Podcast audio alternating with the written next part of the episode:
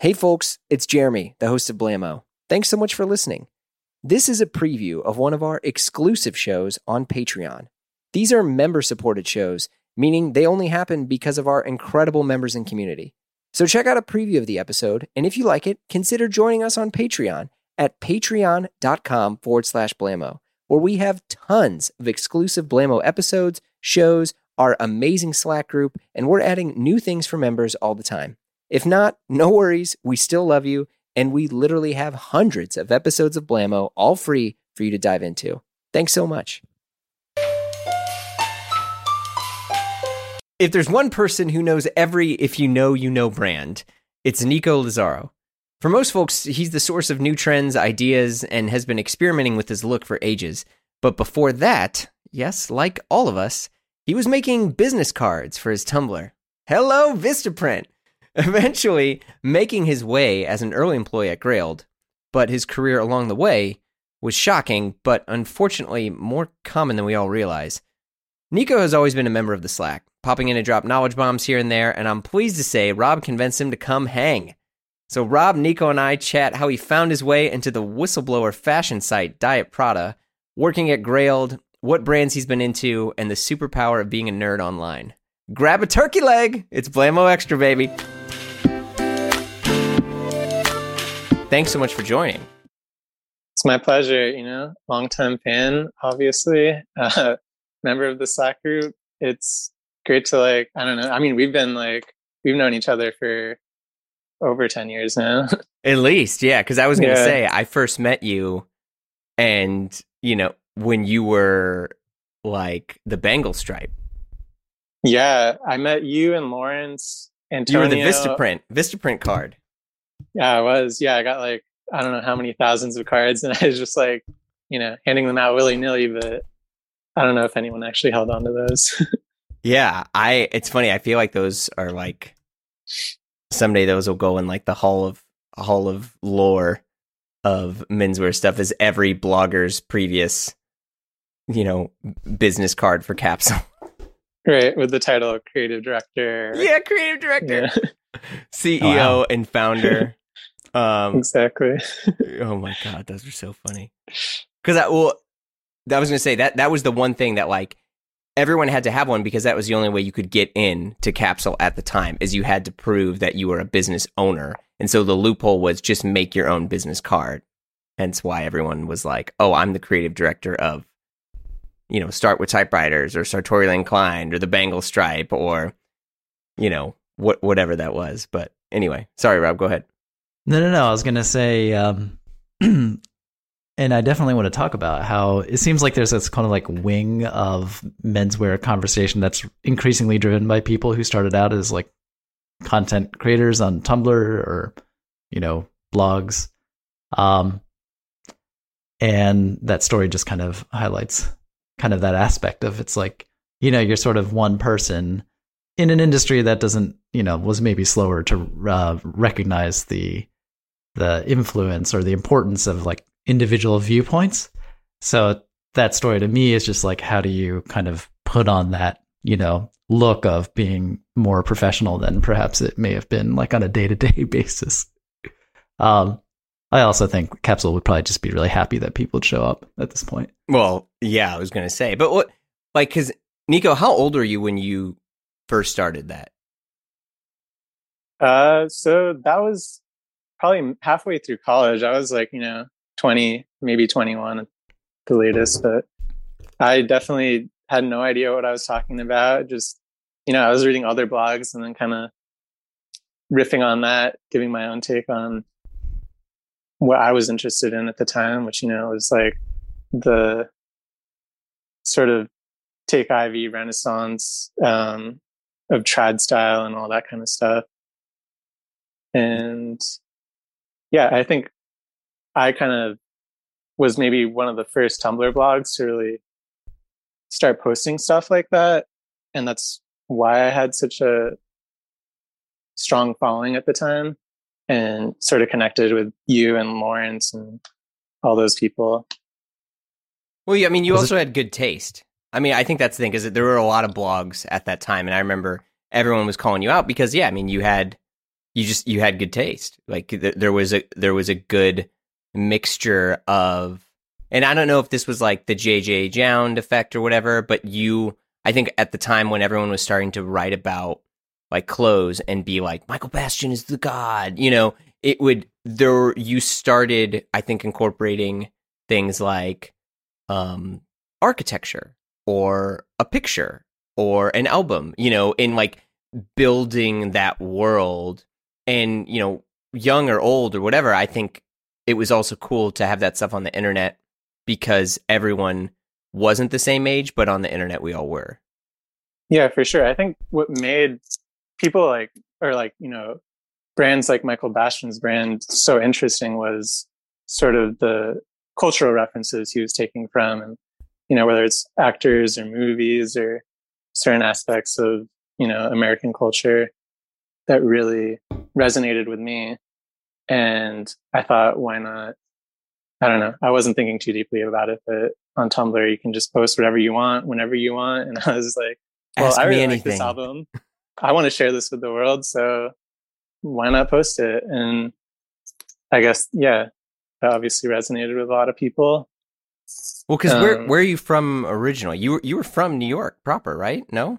Yeah, I'm from a small town called Bedford. It's where Ralph Lauren's country estate is. Um, Martha Stewart has a house there.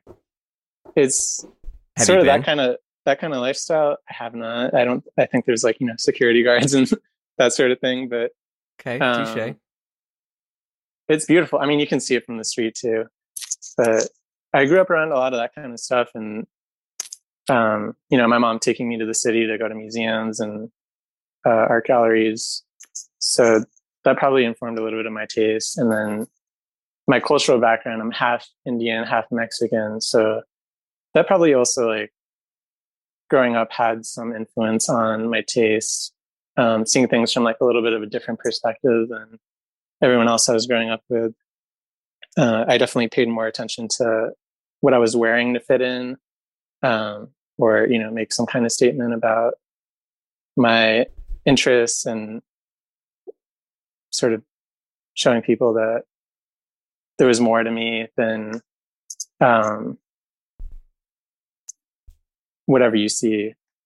I guess I don't really know what I'm trying to say, but no, I know what you mean. I mean, that's a very n- natural thing. I think it nowadays people are calling it out more as it's more significant. But like since, you know, the dawn of time, like every single person has tried to find a way to fit in with the people that they wanted to associate themselves with. You know, so I mean. Uh, w- whatever that was, whether it was clothes or, you know, livestock or, you know, I mean, getting super archaic, right? I mean, just, or the title that you had, it was a fine, you were trying to find a way to like be as one. And so, I mean, that's, I think nowadays people are like, oh, that's, you know, th- there's more of an empathetic relationship of people who come from uh, backgrounds that are existing in worlds that, you know, were not, uh, historically is welcoming to them. Like, I don't know how to say this in like the most honest P C way, but it's like, you know, it sucks being the minority in whatever, you know, whatever it is. And so a lot of times people attach themselves to the cultural identities to move forward.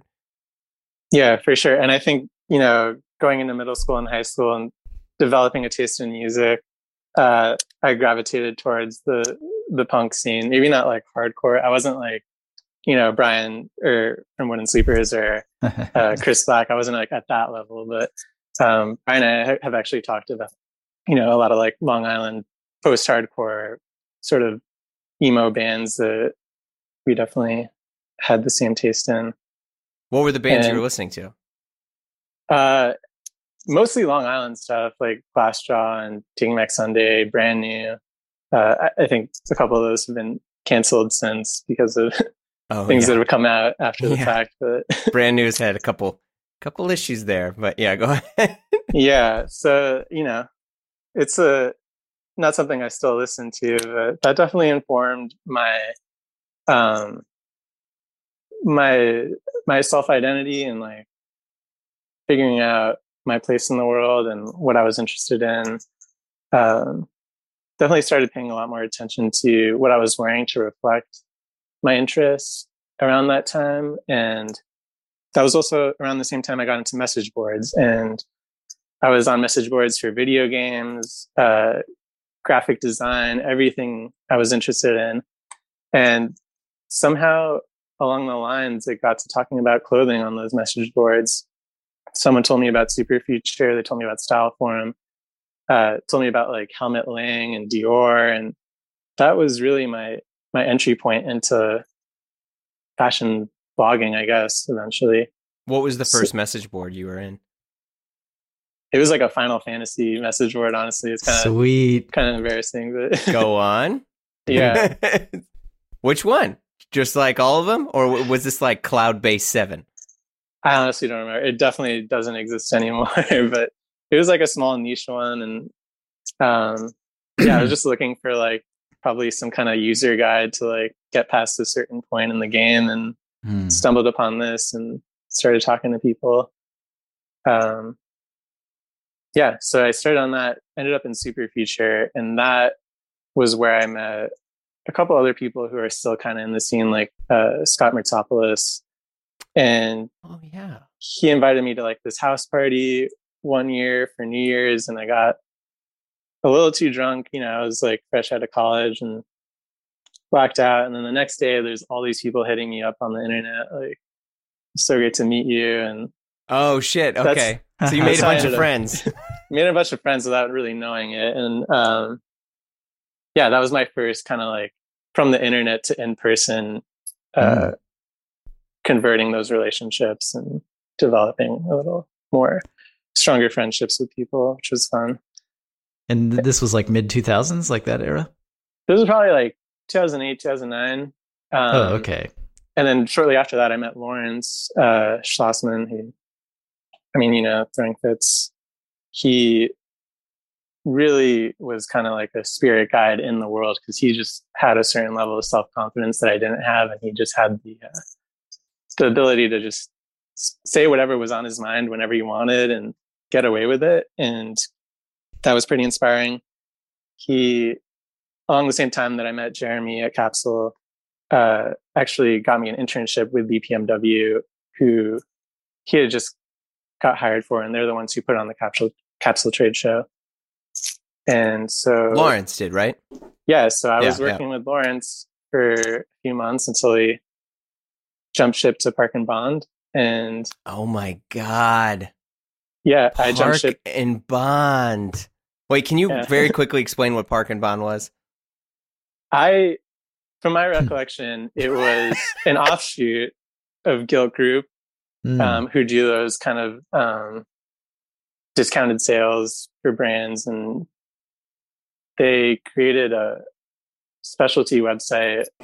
They hired a lot of, you know, big names from the industry, at least for me at the time. Nick Wooster, Tyler yeah. Thorson, Tyler Thorson of men dot style dot com. And because it was Gilt Man first, right? Because uh, Gilt, right, and then right. they had Gilt Man, and then that evolved into Park and Bond. And Park and Bond was the full price, high end retail experience. Um, mm. Yeah, and Lawrence was on there. And it's interesting because to kind of, sorry to like interrupt, but like the, the bigger thing that like uh, Rob was talking about too is you kind of had all these like friends helping out friends thing, right? I mean, not that you didn't deserve or earn any of the thing. Let me be e- explicit as possible on that. I don't think that people give people jobs that suck at it, but there is an aspect of, well, Rob's shaking his head, but like there, there was an aspect there yeah. of, of, you know, you're, you're, you're helping out your friends, and, and you, and you want to like, there was definitely more of a team mentality where it's like, oh, I'm jumping over here. Who of who of the homies can I bring with me? Yeah, for sure. So Lawrence had actually jumped ship, and then he um, assisted on the photo shoot um, for Ovadia and Sons. No, which we got to talk about that. Go ahead. Yeah, which Justin Chung, Justin Chung was also shooting. So both of them were like, oh yeah, Nico's a homie. Like he's great. You guys should hire him. So that's how I, I ended up with my first full-time job in the industry. And it was amazing. You know, it was a dream to like go in for the interview, and I go into their showroom, and there's just racks full of double-breasted sport coats and, you know, club collar shirts and whatever, you know, trousers with the side taps. which was amazing to see in person for the first time. And yeah, that was the dream. And somewhere along the way, I got a little diluted, and um, I ended up, you know, five years down the line, jumping ship again and coming to wait, Grailed. You, wait, hold on. Okay, because you weren't at Park and Bond for five years. Because I feel like Park oh, and no, Bond no. lasted for like one year. And then Sorry, they were just no. like, yeah, a race. I wasn't at Park and Bond. Lawrence went to Park and Bond. He got me the job at Ovadia. Ah. So. Okay. So, yeah. By this time, you're you're living in New York City, it sounds like. No, I was actually still oh, you were commuting in Bedford, commuting every with day. Ralph? With Ralph? With Ralph Lauren? Yeah, on his private jet or a helicopter I or wish. whatever. I actually, I actually saw uh, Doug Billner from double R L on that train a couple of times. So, yeah. Wait, so you're doing the commuter, but, you know, making it happen in the city kind of thing. Yeah, and I remember around the same time, Aaron Levine posted something on his Instagram. Aaron from, I think he was at that time, maybe at Rogue's Gallery. Yeah, and then and then Club. Yeah. He uh, he posted something that he was, you know, on the same train as me. Like, he didn't post about me, but I was like, oh, I take that same train. And that's how I kind of like started talking to him. And it was great to talk to someone who, like, you know, I was following him when he was at Rogue's Gallery, and that was like, looking at those lookbooks, the styling was just amazing. Um, another Tumblr blogger at the time who um, was also a photographer, Sean Sullivan, was in their lookbooks. Uh, that's how I, I met Chris Black, was through Sean Sullivan. Oh my god! Uh, what what was Sean? And Jake was his, Davis. The impo- It was the Impossible Cool. Impossible Cool. Yeah. Yeah. Okay. Oh man, I remember that. Is he? What's What's he up to? Dude, I don't know. I haven't, okay. haven't seen anything from him in yeah since, since those times. But wild, yeah. But, but yeah, so you were like getting ingratiated with all the homies. Then you go into Ovadia, and that was Ovadia was interesting because that was like a super hot like brand for a while, and th- they were great designers, Ariel and Shimon, but like. I feel like, and I, you know, and obviously this is all like behind the scenes sort of paywall thing, but I feel like it was your testimony about shit that was going on there that brought to light some of the craziness that was happening at Ovadia. Am I right or wrong? Yeah, for sure. I mean, you know, when you, when you enter a sphere like that, that's, you know, so hard to break into in the first place, and you're finally in it, um, you can kind of let things slide if it's like, you know, you expect that, you know, it's going to be a lot of hard work and there's going to be long hours and you really have to grind to to get to that place. But seeing the sort of parallels of a lot of stories of other people I was working with, I kind of realized, you know, a lot of these people are quitting or getting fired after three or six months. And how am I the only person who's kind of sheltered from this? I started to realize that I was definitely getting preferential treatment, but I felt really guilty about that. And I realized that a lot of the other people that I was working with were being held to like sort of impossible standards. And I think in the industry, there's already such a pressure to stand out um, as a brand and really make um, make accommodations for the stores you're working with and the, the partners you're working with to kind of like, everyone's kind of bending over backwards all the time and everything needs to be done yesterday. And right. This wasn't unique to Ovadia, but it was something I realized that was an environment that was unhealthy and I didn't want to be a part of anymore. So I try to, you know, gracefully bow out of that. And in doing so, they sort of took offense to maybe the way I did it. I'm not sure. How did you do it? I don't remember how things soured, but I just kind of told them, you know, um, I gave them my two weeks and they asked for me to like kind of tie up any loose ends, which I was happy to do. And they're like, by the way, you know, they kind of just like made some sly remark on one of the emails. They were like, did you get your mom to write this re- resignation letter? Um, they oh, mama. Also, Whoa, like, dude. Just Holy kinda, like, shit. gently, gently told me that, like, you know, they had like lawyers ready to go if I was going to try anything. Dude. And I was like, dude, I've worked for you for five years. Like, we were friends or like friendly before this. Um, yeah. And that was kind of like what opened my eyes to the fact that this was all just business to them, and they didn't really think of me the way I thought they did. And so I just let it all spill in Glassdoor. I just, you know, all the uh, all the times things kind of cross the line with anyone, I was, you know, more than happy to share that, because it, it did need to be brought to light, not just with them, but like within the industry. I think this is wow. just kind of commonplace, unfortunately. Want to hear the rest? Join us over on Patreon. You'll hear this episode and tons more exclusive pods. From the return to Sid Mashburn, I mean the return of everyone, but you get more Rob and Jeremy conversations, you get Rob and me with other guests. It's just a chock full of pods. But you also get access to our private members-only Slack group where we chat about menswear and everything else. So visit patreon dot com forward slash Blammo, and we'll see you there.